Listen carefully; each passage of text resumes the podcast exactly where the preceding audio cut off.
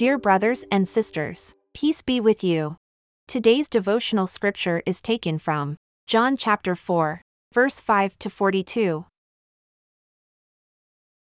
So he came to a town in Samaria called Sychar, near the plot of ground Jacob had given to his son Joseph. Jacob's well was there, and Jesus, tired as he was from the journey, sat down by the well. It was about noon.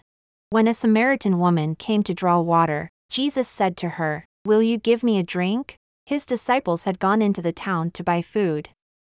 The Samaritan woman said to him, You are a Jew and I am a Samaritan woman. How can you ask me for a drink? For Jews do not associate with Samaritans. Jesus answered her, If you knew the gift of God and who it is that asks you for a drink, you would have asked him and he would have given you living water. Sir, the woman said, You have nothing to draw with and the well is deep. Where can you get this living water? Are you greater than our father Jacob, who gave us the well and drank from it himself, as did also his sons and his livestock? Jesus answered, Everyone who drinks this water will be thirsty again, but whoever drinks the water I give them will never thirst. Indeed, the water I give them will become in them a spring of water welling up to eternal life.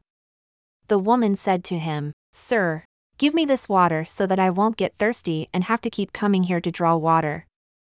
He told her, Go, call your husband and come back. I have no husband, she replied. Jesus said to her, You are right when you say you have no husband. The fact is, you have had five husbands, and the man you now have is not your husband. What you have just said is quite true. Sir, the woman said, I can see that you are a prophet. Our ancestors worshipped on this mountain, but you Jews claim that the place where we must worship is in Jerusalem. Woman, Jesus replied, Believe me, a time is coming when you will worship the Father neither on this mountain nor in Jerusalem.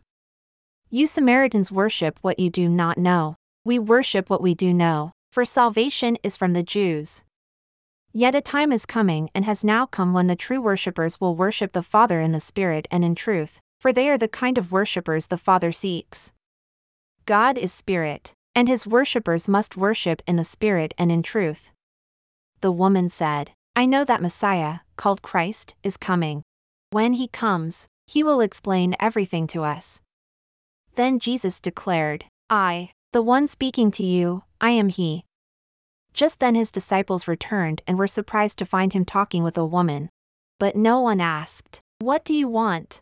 Or why are you talking with her? Then, leaving her water jar, the woman went back to the town and said to the people, Come, see a man who told me everything I ever did. Could this be the Messiah? They came out of the town and made their way toward him. Meanwhile, his disciples urged him, Rabbi, eat something. But he said to them, I have food to eat that you know nothing about. Then his disciples said to each other, Could someone have brought him food? My food, said Jesus, is to do the will of him who sent me and to finish his work. Don't you have a saying, it's still four months until harvest? I tell you, open your eyes and look at the fields, they are ripe for harvest. Even now, the one who reaps draws a wage and harvests a crop for eternal life, so that the sower and the reaper may be glad together. Thus, the saying one sows and another reaps is true. I sent you to reap what you have not worked for. Others have done the hard work, and you have reaped the benefits of their labor. Many of the Samaritans from that town believed in him because of the woman's testimony. He told me everything I ever did. So when the Samaritans came to him, they urged him to stay with them, and he stayed two days. And because of his words, many more became believers. They said to the woman, We no longer believe just because of what you said. Now we have heard for ourselves and we know that this man really is the Savior of the world. Let us pray.